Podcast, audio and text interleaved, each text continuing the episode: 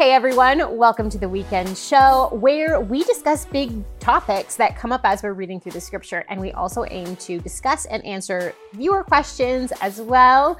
Uh, my name's Corey, if this is your first time here, and I'm joined by my husband, Matlock. Hey, Matlock. How you doing? Doing well. How about Good. you? Good. Good. We have a good show today. We do. We have a good show. Isaiah 15 to 35. If you've read it, happy you did because we got questions pertaining to that. Unlike the last week, which we didn't have too many questions pertaining to it. Yeah, Yes. yeah. But, you know, wisdom literature is kind of like that. And now we've moved on to the prophets, which is Yes. really, I love the prophets. I really love the books of Isaiah and Jeremiah in particular because they are so intermeshed with history. Uh, and we've got a lot of extra biblical history. So, history that's not recorded in the Bible that comes from the time of Isaiah and Jeremiah and directly pertains to what they prophesy about and the history that they're living through. So, I just think it's really interesting. Right. really really interesting but today we're going to be talking about the judgment of god and and if god continues to judge nations in the same way that he did in the old testament we're going to be taking a look at some of the oddities of isaiah's ministry like why he preached naked for a time and and, and things of that sort so lots of good things up on the docket today Yeah, that's good. So let me open up. Sure. Let me open up with a question for you. yeah Okay. And it's just a Bible question. okay It's regarding Moab. Who is Moab and why are they being destroyed? uh moab okay so what is this the significance of all this? Right. Basically. Right. So this pertains to Isaiah 15 and 16. And, and this is not the only time in the Old Testament where Moab is spoken of by a prophet of God. But in Isaiah, we've got a prophecy against Moab that spans chapter 15 and 16. And Isaiah is mourning the destruction of Moab here. So I guess I, to, to answer those questions, who is Moab? So we know from the book of Genesis that the Moabites are claimed descendants of Lot. Um, so uh, they, we know also from the Bible that the land of Moab was on the eastern side of the Jordan River or the eastern side of the Dead Sea. So a few instances of Moabites popping up in scripture is after the exodus from Egypt, the Israelites pass around the Moabite border. And remember that God didn't allow um, Israel to invade the Moabites at that time because God said, nope, this is their territory that I've given to them. Leave it alone. Uh, but there is judgment that comes on Moab because of uh, remember that the king of Moab sends for Balaam. This is Numbers 22. He's nervous that the Israelites are in the land, and uh, he get he tries to get Balaam to curse Israel. So that whole thing happens, and we see when we trace Israel's history and their interactions with Moab, uh, some of the tribes of Israel settle on the east side of the Jordan River. Uh, and specifically, the tribe of Gad lives in and around the territory of Moab, the northern territory of Moab. Uh, then later on in history, we see Ruth is a Moabitess. And so she uh, married into Israel and she became effectually an Israelite when she claimed that uh, Naomi's God would be her God. So Yahweh would be her God. And we find out that Ruth was an ancestor, great grandmother of King David. And we know that the Israelites often intermarried with the Moabites, sometimes legally, like Ruth, because she uh, converted to Judaism. She did not keep the gods of the Moabites as her gods, but she converted to Judaism. So that was a lawful intermarriage with Israel. And there were unlawful marriages between Israelites and Moabites. So, for example, King Solomon married Moabite women at least one that we're told of, married lots of women, and we know that he did not require them to convert to uh, to worshiping the God of the Bible because he actually built pagan and um, temples and high places of apostasy for Israel. So lots of interesting things there. Uh, what we know from history about Moab is that they did reside in the area that the Bible says, so east of the Dead Sea and the Jordan River. But we also learned that their territory was rather fluid. So there were there weren't um, really solid borders. It was kind of always moving and always changing based off of warfare that was going on. We also know we can insinuate it from the Bible, but we also see it in history um, from the different uh, uh, stelas and and um, inscriptions that have been found and temples that have been found of the Moabites that they were a tribal nation like Israel, which makes sense because the Bible says they were descended from Lot. So tribal nation. Now, okay, so that's a little bit about who they who they were. Yes. Sometimes friends of Israel and Judah, sometimes enemies of Israel and Judah. Like for example, we have King David actually making an, a, a, a, an agreement with the king of the Moabites uh, to have his family live in Moabite territory while uh, Saul was on the hunt for his life. So David wasn't the king yet. He had been anointed king, but he he was still kind of just on the run from King Saul.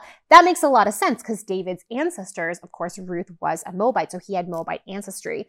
Um, yeah. Yeah. and we we also know from archaeology that God, uh, like the God of the Bible, was intermittently worshipped in parts of the Moabite territory. And that's probably because the Israelite tribes over there, especially Gad, had kind of intermingled, right? There was um, there there weren't solid borders. So Right. when archaeologists are digging this up, they're like, is this a Moabite proper Is there a border town? patrol? Or is this an Israelite Right. Gadite town? Like what what are we what are we doing here? So really interesting. Right. But So Okay. Isaiah 15, why are they being destroyed? why are they being destroyed so we we see in here god finally bringing judgment on moab essentially for their sin and i'm trying to find i think it's in verse in um, chapter 16 it's actually really interesting because we see we see the moabites going to judah asking for refuge Right. right? So it says, Make up your mind, Moab says. Render a decision. Make your shadow like night at high noon. Hide the fugitives. Do not betray the refugees. Let the Moabite fugitives stay with you.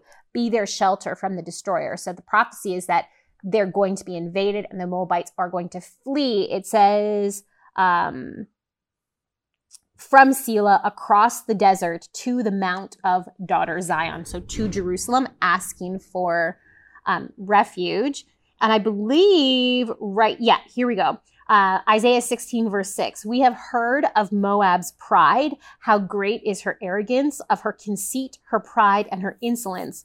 But her boasts are empty. Therefore, the Moabites wail. They wail together for Moab, lament and grieve for the raisin cakes of Kir Hareseth. The fields of Heshbon wither, the vines of Sibmah also. So it's their pride and their arrogance. And interestingly, in something called the Mesha Stela, which uh, King Mesha of Moab commissioned to be written, um, it talks about the the political situation that Second Kings three mirrors, where there's this war going on between northern Israel, Omri and Ahab, and Mesha, king of Moab, and Mesha's father. And in the Moabite Stela, King Mesha himself pits Moab's God against Yahweh's God, Hmm. basically in a one for one battle. Right. And he claims that Moab's God wins at this point. And keep in mind that um, Moab's God and Israel's God were being worshipped side by side in Moabite territory and in Israelite territory on the east side of the Jordan River, on the east side of the Dead Sea. So I think what we're seeing here is the decisive outcome of Yahweh versus the Moabite God, specifically because it's linked to the Moabite pride here in Isaiah. Right. Cool. Yeah. All right, that's what I would say. That's for good. that. That's a good answer. I, I know noth- it's really long. No. I know it kind of gives, but Moab is a really interesting place. That's what, that's what people are here for. They're here for the long, answer. Long form, yeah, long, long form answer. That's good. Okay, I got another one for you. yeah, shoot. Pertaining to Isaiah 20, verses 1 to 4. Okay, Okay, another Bible question. yeah, Why did Isaiah preach naked? right. So- yeah. Was he compelled to preach naked? Or was he was he told Dude, to was he just naked? really hot? Is that what you're asking? Did he have some sort of rash? Yeah, what's and going no, just what's going on? That's it. Yeah. Okay, yeah, he, he was told to preach naked, right? And I Right. guess the question is why? Why Yes. would God why would God humiliate Isaiah in such a way? Because that it goes against our human sensibilities. Yes. It's just intrinsic in us. This is we should be clothed, isn't it? And there's a there it's shocking that God would have his spokesperson be humiliated in such a way. Um, so Isaiah chapter 20 is a prophecy against Egypt and Cush. And during Isaiah's time period, So Isaiah is alive uh, during the time period of Uzziah, Jotham, Ahaz, and Hezekiah. And in the time period of Ahaz, but even more so in the time period of Hezekiah, um, there was a, a very heavy reliance on Egypt. And at that point, Egypt had a Cushite king. So um, is southern Egypt. Today it's in the area of Ethiopia. And there was a whole dynasty of Cushite pharaohs uh, of Egypt. So the fact that this is a prophecy against Egypt and Cush makes a lot of sense because they were they were the same thing at this point. Um, so it says, in the year that the supreme commander sent by Sargon, king of Assyria, so again, the big bad in the time period of Isaiah and Hezekiah, and Hezekiah's father Ahaz, is the Assyrian Empire. They are empire building and they are taking over country after country and territory after territory. So, in the year that the supreme commander sent by Sargon, king of Assyria, came to Ashdod and attacked and captured it, this is a historical event that we know about now. Um, at that time, the Lord spoke through Isaiah, son of Amos. He said to him, Take off the sackcloth from your body and the sandals from your feet. And he did so, going around stripped and barefoot. So Isaiah had been delivering his prophecies in public mourning garb. Mm. So if the words of Isaiah weren't enough to make you realize that these were bad messages for Judah, for Israel, for the surrounding nations, just one look at Isaiah would let you know this is not going to be a good prophecy because right. he was wearing the garbs of public mourning. And he he was uh, f- uh, familial uh, in relations with um, royalty. Oh yes. So yeah. this is very. It's not like he's poor and decrepit. Like it would be very striking. Yes. he like was also married and had children. Yes. Like his wife is called the prophetess, and then he has these children. And imagine this is your dad now. imagine, guys. Yeah. Uh, there's lots of levels. Okay, so then God has Isaiah completely stripped down naked. And what this would have been a sign of, which the rest of the verses fill in for us. Um, it says in verse 3 Then the Lord said, Just as my servant Isaiah has gone stripped and barefoot for three years, it's a long time, as a sign and portend against Egypt and Cush. So the king of Assyria will lead away stripped and barefoot the Egyptian captives and Cushite exiles, young and old, with buttocks bared to Egypt's shame. Mm. And then it goes on because remember, Isaiah is not speaking to Egypt and Cush. They may never hear of his messages unless they had um, representatives from Egypt and Cush in Judah. They're never going to see Isaiah. So Isaiah's message is for the people in Judah and Jerusalem who are trusting and hoping in this military alliance with Egypt and Cush because they are known for their war horses. Cush specifically is known for its mighty warriors. There's historical evidence that there was um um what are, what's that called when you pay for warriors that are not mercenaries, mercenary uh, militaries that coming out of Cush. Um, there's evidence even of uh, perhaps in the Bible, um, Cushite mercenaries residing in Jerusalem. So Isaiah is giving this shocking message to the people of Judah and Jerusalem do not trust in military alliances. And it's the same old message that we see all throughout the Old Testament, specifically in the covenant with Israel. And then we see um, King David in the Psalms really bring that up. We cannot rely on flesh and blood, on men, on war horses, on our technology. We have to rely on God. So yeah, Isaiah went went around naked preaching to symbolize the fact that Egypt and Cush were going into exile. And this is what this was a humiliation tactic, a psychological warfare tactic that invading militaries did to captives. The people that they didn't kill, they stripped down naked and marched them marched them back to their territory, and often would march them through the streets of their capital in a victory parade. Right. Right. Um, so this was a warning to all of those officials and people in Judah and Jerusalem who were hoping in Egypt and Cush. Right. Yeah, good that's answer. what I would say. Okay. That's good. I want to I want to turn the tables on you now and sure. ask you a question. Yes, I've been reviewing it as you've been. Have talking. you? yeah, I didn't even pay attention to what. Oh my word! I'm just joking. Yeah. How rude! How rude! okay, Isaiah chapter 22. Sure. Yeah. Um, specifically verse 22. So, Matlock, what are the keys of David All right. so that show up in Isaiah 22 22? yeah, I know what you, I know what you meant. All right. So first of all, this is a prophecy, um, against uh, against someone. Anyway, so the point here that original uh, Eliakim, the son of Hilkiah, is later Hezekiah's servant. yes. Um, and, but he- and what God's saying here, in that day I will call my servant Eliakim, and I will clothe him with robe, and will bind you, your sash on him, and will commit your authority to his hand, and he shall be a father to the inhabitants of Jerusalem and to the house of Judah. And I will place on his shoulder the key of the house of David. Yeah. He shall open, and none shall shut, and he shall shut, none shall open. So, sorry for bumbling a bit there, but the, the general consensus around this idea of key is that he has authority, status, and power Yeah. in the house of David. Now, this later gets used, this, the keys of the house of David later gets used as a type in the book of Revelation, in a one to one revelation. So I'll, I'll quickly go there and I'll read you that right now. And just so you guys can hear that for what this means. So in Revelation, uh, chapter 3, verse 7, this is to the church of Philadelphia, right, uh, from John, uh, and to the angel of the church of Philadelphia. He writes, The words of the Holy One, the true one, who has the key of David, that being Christ, who opens and no one will shut, and who shuts and no one opens. Mhm. Okay, so that's the only time the keys of David are used one for one.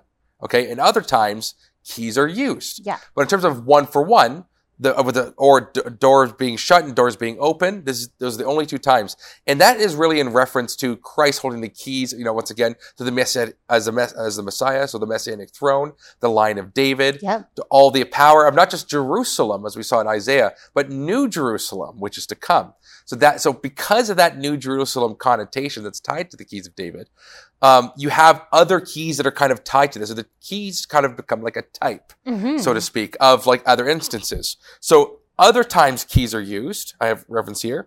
Uh, in Revelation, uh, verse 1, uh, uh, sorry, chapter 1, verse 18, chapter 9, verse 1, and then chapter 20, verse 1, it's regarded as the keys, uh, as Christ holding the keys to hell and Hades, and also keys to the bottomless pit. Yeah. So this idea that Christ is now, since he was died, he was crucified and descended to, to hell and rose again, um, he now holds the, key, the keys to that, to death itself. So that's huge, right? So that's one thing. So the doors that no one can open or shut or close is tied to, intermingled with that, because God now has the keys to all of that, or, or Christ does. On top of that, we also have in Matthew 16, verses 19, that famous thing, uh, the keys of the kingdom of heaven. Uh, whatever you bind on earth shall be bound uh, on earth. Whatever you bind in heaven shall be loosed in. Uh, sorry, Yep. loosed in heaven. I said that wrong, but everyone remembers the the gist of it. And um, so that's used there. So right now, the keys of heaven, the keys of, of David are typological and paralleled with not only the keys to Hades and hell and, and oblivion, but also the keys of the kingdom of heaven. You have this relationship here Mhm. that's being tied. And also to add more to this, the other time keys is used is in Luke 11, verse uh, 52. Mhm. And that is used the keys of knowledge. Mhm. And specifically here, it's he's talking about how the Pharisees have removed the keys of knowledge from the people.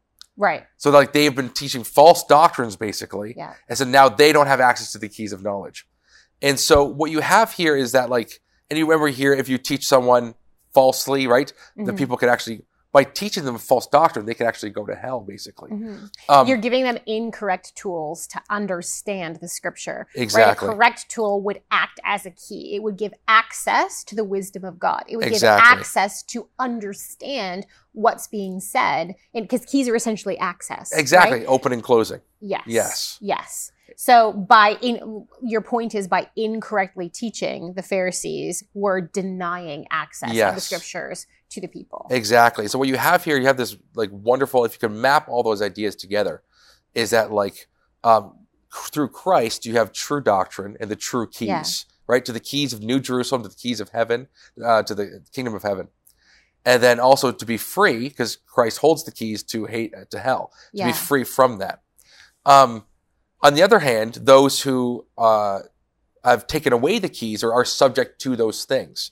So you have this real idea that you know Christ is holding those keys. So I don't want to get too deep into all the nooks and crannies about it, but I think that in a, in a very narrow way of looking at it, it's just simply it's in, originally in Isaiah it was regarding you know what's going to come with the, the King Hezekiah Mhm. and this and his servant, right, and who will uh, help him, help Jerusalem be restored, however, or be saved and delivered. On the other hand, what you have here in um, in the New Testament is that becomes that those keys for the house of David become a type because Christ literally holds those keys, Yeah. and they get used in different ways for Yeah. binding and loosing, Yeah. uh, for the keys of knowledge, the keys to hell, and stuff like that. But what's important here is that Christ holds the keys Yeah. unanimously. Christ is the key holder. Um, and so that's what's really important in all that. So, I, Yeah. anyways, that's my gist of it. So I, I kind of want to sum up what you're saying. yes, And kind of like that's pretty it- sporadic. Yeah, ahead. no, I want that's why I want to sum it up and bring it back. Yes. Because what you said is accurate. So let's bring it back. When we look at Isaiah chapter 22, the keys of the house of David are literal. They are an actual thing. They're a symbol of authority, right? Because we've got Hezekiah in chapter 22. Hezekiah is king of Jerusalem. He is reigning on David's throne.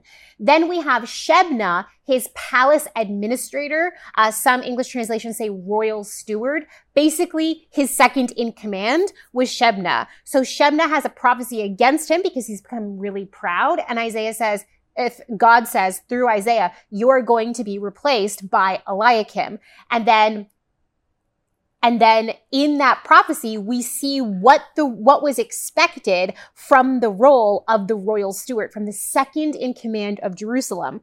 Um, he was clothed with a robe and a sash and had the king's authority. Uh, it's also said that he will be of Eliakim. This is what he was. This is what Shebna was supposed to be. What the royal steward, what the palace administrator was supposed to be. He will be a father to those who live in Jerusalem and to the people of Judah.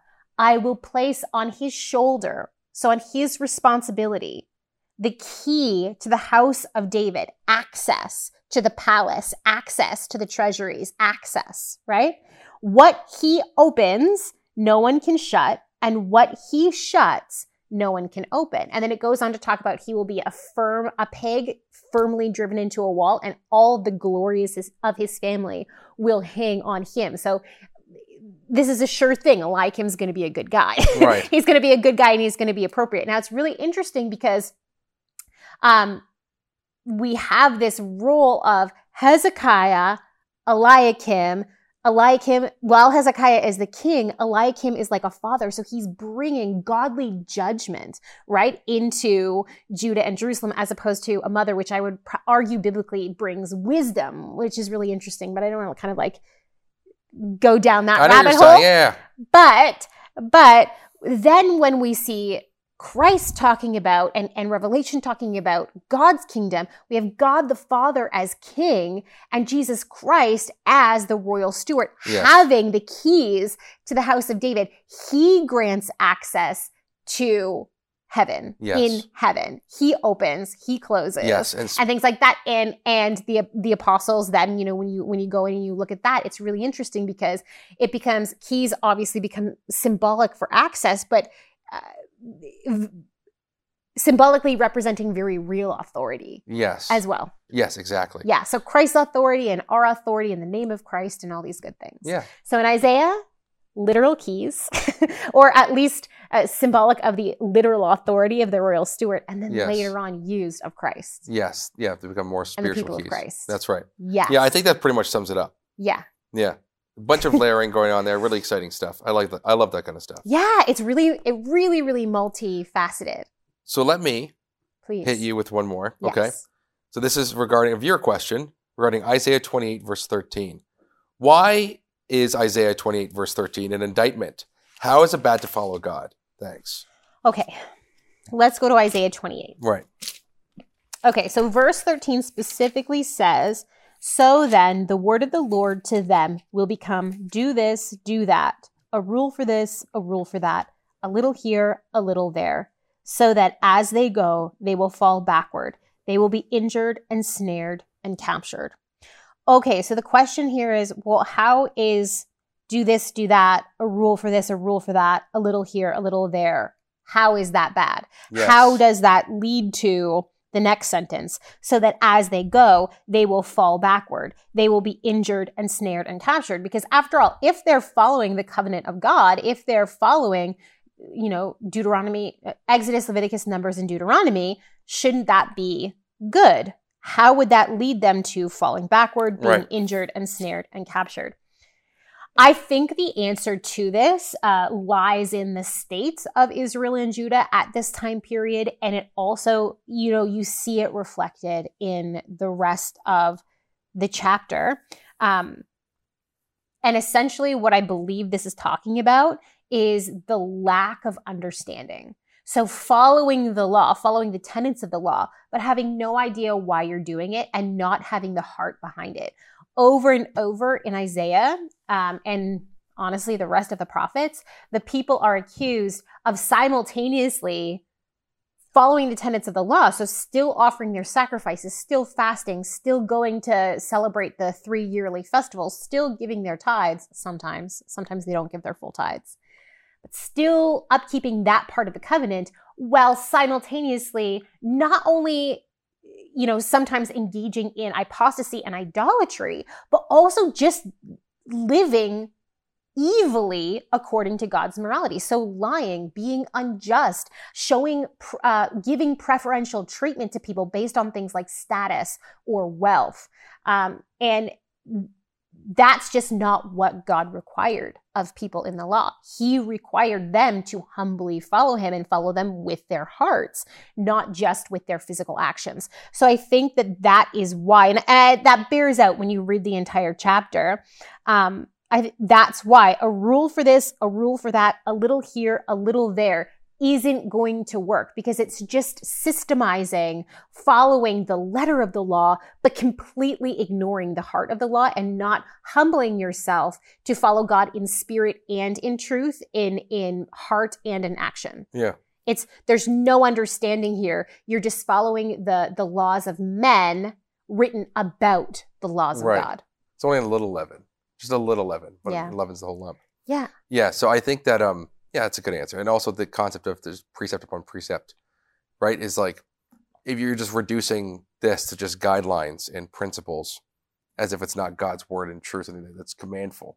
Yeah. Um it's it's like you know what God said, but you have no understanding Yes. as to what that means for your actual life. right, because when I hear precept upon precept, as I very much hear like a guidelines. Yeah. These are just yeah. kind of guidelines. You know, a little bit guidelines here. Oh, if you make a mistake, it's not a big deal. Just do this or whatever. And they kind of treat it like frivolously. yeah, if you just jump back to verse 10, it says, do this, do that, a rule Yeah. for this, a rule for that, a little Yeah. here, a little there. Yeah. Here's how you have to live your life religiously, but without the the, the spiritual follow through. Right.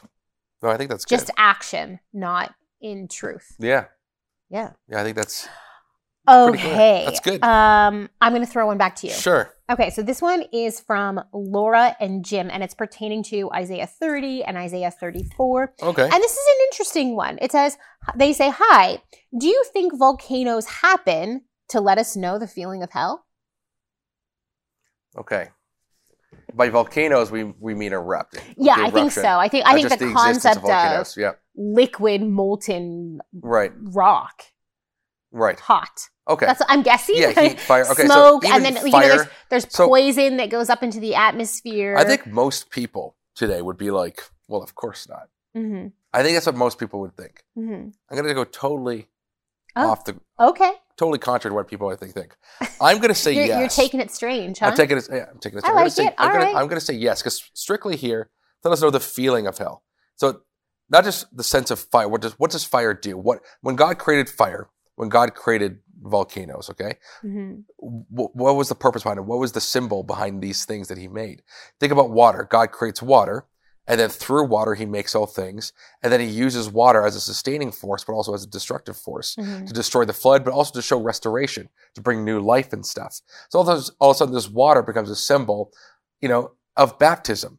Of it becomes, uh, right. So the water itself becomes archetypal of of our new life in in Christ. So it's like the symbols that God creates here are intimately tied to the, the general revelation that He created. The, the creation itself are intimately connected with His special revelation. In other words, God knows when He created physical things that He was gonna that He was gonna the Bible was gonna be written. So it's kind of like, in a sense, when you're talking about like fire, these things, fire, water, these elements, have, in my view, an objective symbol to them that's being revealed through the scriptures. Now, here's what I would say. Um, so, for instance, was did God create water with baptism in mind? I'm gonna be like, well, yes. Right. So- I am with. I, I, hold on. so- I am yes. with you in terms of the creation. The universe Yeah. is arranged in such a way to reveal not only who God is, but deep spiritual truths about God and about the way things Right. really are. I mean, we see the concept in Romans. We see that we see it all throughout the Old Testament. The prophets often use the creation, use different things in in the world to help explain um, the way the spiritual world works. We see it in the Psalms, we see it in the Proverbs, we see it in the prophets. So yes, I'm with you there. Okay. So continue. Okay. So, okay. So I just wanted to kind of Sodom like Sodom and Gomorrah. sure. Okay. In the scriptures. So some people say that it was a volcano, sulfur and fire come down, right? Some There's no volcanoes there. Okay. Say. Okay, Some sure, people say. sure, sure. But the point here is that, I'm not into well, regardless of volcanoes, the general concept there here is a lot of tectonic activity there. you have I will say that. fire and brimstone, sulfur coming down in this thing, Yeah. which would be like, you know, yes. it's happened in history. It is a sulfurous region. Right. And what am I thinking of? Uh, a pillar of salt. This happened in um, shoot, um, that famous city in Italy that got destroyed. I don't know why I'm dropping with it. Pompeii? Pompeii. Thank you. So it's like you have this idea where it's like, uh, you have these like moments of destruction, Right. right, that happen, and these natural evils that happen that we would call them natural evils, but God uses it as a form of destruction, hmm uh, and God uses it as a form of judgment. Sorry. hmm Um, so in a sense, and what is hell? Hell's always used to describe these fiery Destruction. fire of hell's destruction. Judgment. So judgment. So a lot of this stuff when it comes to fire, and they, they point to something else.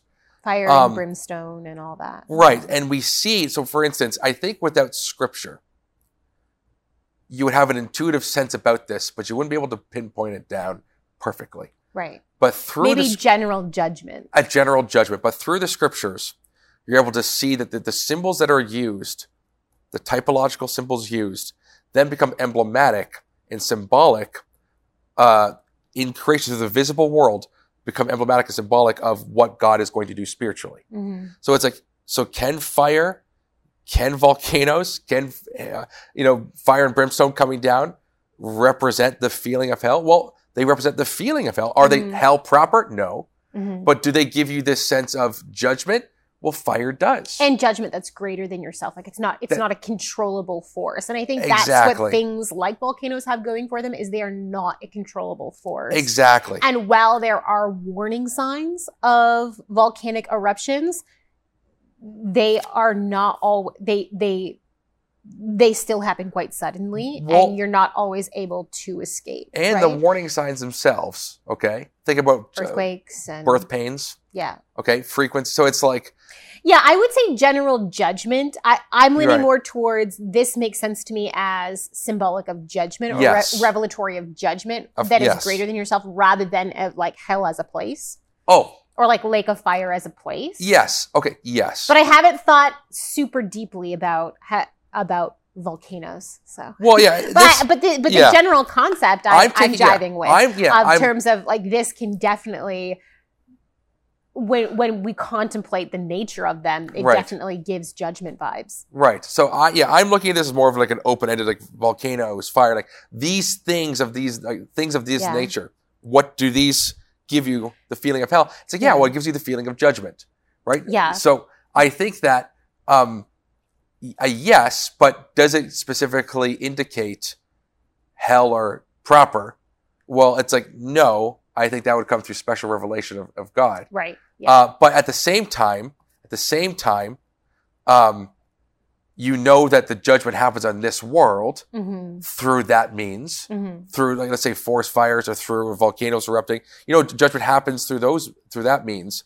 Then why not also the afterlife? Yeah. So I think that you can rationally deduce through conscience and through you know uh, Mhm. just the creation of this world, that a hell could exist without special revelation, um, of without Scripture itself. So I think that you could make a case for it.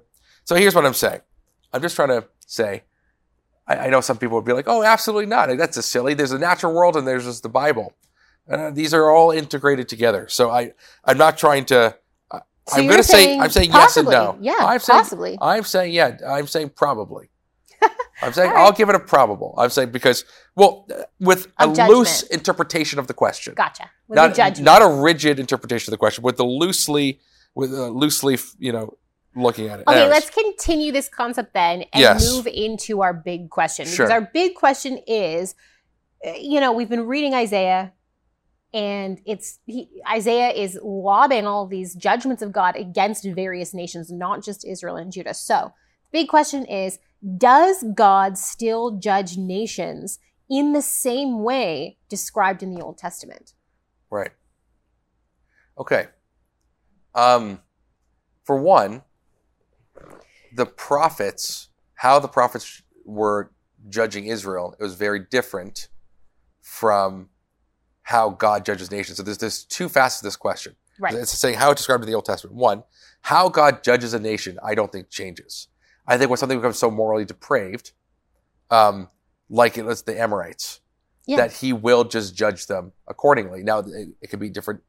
He judges so everyone so differently. Like some people, he judges Sodom and Gomorrah by fire and brimstone. The Amorites th- uh, through warfare, right? Yeah. Israel through warfare, being exiled. So they, everyone gets judged differently in a different way. Agreed. Yeah, we see Israel and Judah being judged based off of their original covenant with God. Right. Yes, So and- but the other nations are not judged based on that covenant with God, Exactly. but they are still judged. yes, they are still judged. So my point here is that like the way that the, the reason for God judging doesn't change. hmm So that's important. Having said that, the way this comes about through like prophets, I think is different today, post Jesus Christ. Yeah. Okay. So So how the prophets prophesied to the kings in, in the you see what I'm Yeah. I, I definitely think that the difference is that we don't have the Bible being written today. The only reason we know that the destruction, we know that Moab was destroyed. Mm. It doesn't exist anymore. When you go back and archaeologists look at the the remnants of of these different cities, which they have, and it's it's so they found amazing things. Um, but there's always a destruction layer right? It's not perfectly dated. The destruction of Moab is is still no one really knows when it happened historically speaking, um, but they know that it did happen. So we know that all of these different nations were destroyed. The only reason we know to link the destruction of Moab with God, with the judgment of God, is because Isaiah wrote it down. Right. Same with Tyre, same with um, Edom, same with the Ammonites, same with um, the Arameans, uh, Jerusalem. Egypt and Cush. Uh, like all the Yeah. only way that we know that the destruction of these nations were for a specific purpose, whether it was how the people dealt with Israel and Judah, or whether it was their pride, or whether it was their great sin, like the Amorites and the Canaanites, um, is because of the Bible. So I really do think that God still brings. Who are we to say that He doesn't? Oh, I think he does. God still, but He hasn't Oh, I- changed no, yeah. he's still he's still you know when when when god the whole messed up situation with sarah and hagar and abraham okay and hagar goes away she runs away and she's in the desert and she's gonna die and and ishmael's gonna die and god appears to her in his mercy in this messed up situation and he gives her a promise and tells her to go back she names him the god who sees Right. he is the God who sees me. That is recorded in the Bible, I believe, because it is essentially true about God. He, it's proven throughout the rest of the Old Testament and the New Testament. He is a God who sees. He is with his creation, specifically with humanity. Yeah. And he will, I do believe, he will bring justice and righteousness. He judges in his mercy and in his truth. Um, so, who are we to say that he's not? That he's not still bringing Yes. judgment So- on nations? Okay, go ahead. Yeah, no, and then I'll say something else. No, I agree. I was saying I don't think God. That's what I was saying. God doesn't change the reason for his. God's not changing how he judges. Yeah. God's judging the same way. Same way he's going to judge people you know, come Judgment Day. It's not like he's changing his his right. His That's our great hope. Is Right. like right now, there is nothing that we can do to bring true justice to murderers. right. What are we going to do? Kill them? That doesn't bring the same amount of No. pain. I mean, like yes, you can make a case for capital punishment, sure, but it's not it's not going to bring back the person. It's not going to we feel this sense of longing for something greater, Yeah. for for restoration, for true righteousness Right. right and and that's our great hope that god is in his mercy and in his truth will bring ultimate reconciliation and judgment judgment and then reconciliation i would i would say, On say top of more this, accurate as I was saying before, there's two edges to this question because it's in the way described in the Old Testament. So Mhm. besides God, right, it's also through which, the means of which, like, through whom he use he just prescribes the judgment. In other words, Yeah. through Isaiah, the way Isaiah did, it, like for instance, we're talking about Isaiah being naked. You know, are we supposed to have prophets who are, you know, in let's say in Toronto being naked to be like Trudeau, like judgments coming upon you? Do you see what I'm saying? Mhm. And uh, is that the, the way described in the Old Testament? Is that still continuing? So, so, and this is something that's that's the other edge to this question. So it's not Mhm. just a matter of, you know, what God does, because we know He doesn't change. It comes down to the way He does it now through humans. Um, but the but the What do you but, think? but god i would make the argument that god still would have judged the nations if his prophets didn't declare it but i think that it, it's a mercy that god had his prophets declare it because then it it it explains to us the character so- of god to add to your point, okay, to add to that, when Israel was judged Mhm. by Babylon, and Babylon was judged by Cyrus. Okay, Yeah. sorry, actually not even Cyrus. Sorry. When Israel was judged by Babylon, there was no Babylonian prophets being like, "God told me to attack Israel." Mhm. They just rose up and attacked, and they weren't pri- privy Mhm. to the information, but God knew was going to happen. Mhm. See what I'm saying? So Mhm. God let Israel know it was going to happen, but no one else really knew. But Babylon still was going to judge and keep in mind too like tool judgment. keep in mind too when something was going really off in israel we see david inquiring of god so god sometimes brought judgments to israel so that david would reach out he didn't always proclaim first hey david i'm going to start a famine because saul tried to wipe out the gibeonites and went against that covenant Right, he let the famine start without announcing it from his prophets Right. so that david would inquire of god and receive an answer Right. from god right so there's god's not obligated to announce his Oh, for sure. judgments right, through prophets Mm, right. um, and i think we really have to be careful I, it's it's it's i think we really have to be careful when we see things like natural disasters or we see things and then we link it to something that we think Mhm. and then start proclaiming that because then we're speaking on behalf of God and we're and unless you've gotten a divine revelation from God, I think we need to be careful how we say Well, and that. there we go. So that's part of this. Supposed a divine revelation occurs. Like is so. Here's what. Here's kind of the Yeah. other edge to the question. So it's like okay. So God is using people to speak on His behalf. Mhm. So is it like? Of course, your point is completely valid. Where you have God doesn't need to do this, Mhm. but could He? I, I think absolutely. I think so too. So I think he could be using people still, Mhm. to, as described in the Old Testament, to, to speak to leaders, whatever. Whether the leaders would listen uh, is is is Now, also that's different. I do want to say also that like like true prophets of God are proven. Yes, Right? They're not just like some esoteric, I'm going to give you really general ideas. I'm going to give you feelings and impressions. And like true prophets of God have a track record of accuracy yes, and of godly living. yes, So it's not just some random person on YouTube being like, hey, I have a prophecy for all of Canada. yeah, There has to be a proven track Yeah. record, I believe. And and I think it can be a very dangerous thing, like social media now, Yeah. where I might have absolutely zero idea who this person is and where they come from. So how am I supposed to evaluate their character? How am I supposed to evaluate Totally. their prophecy if I don't know who they are, if I don't if I'm not in the body of Christ that they are in? yes. I think it's really important for things of that nature to be evaluated and come from a community of believers. Yes. This is kind of a primer. We're going to talk about this a lot more when we get to the New Testament, but right. Yeah. some I, opening thoughts. yes. No, I hear what you're saying. I don't have like a firm like this is the way it should go. Like I just don't because I think that if God is using someone to speak to them, to speak to let's say a leader or something like that in the way like Isaiah did, Yeah. um, I just don't think it's gonna be like I can't be like this is how God's gonna do it. I, Yes. I can't really box God in. We even see we we even see in the Old Testament God pulling from people who aren't prophets or priests proper, right? Like Amos, Right. who was a farmer Yes. or a sheep herder, yeah, shepherd or something. Yeah. coming in and speaking as a man of God, speaking as a prophet. But again, he would have been a proven prophet. Otherwise, no one would have listened to him and he wouldn't have made it in the Old Testament canon. That's right. so um, we know that the prophets of the Old Testament, at least, were proven with a sign That's of right. the Holy Spirit.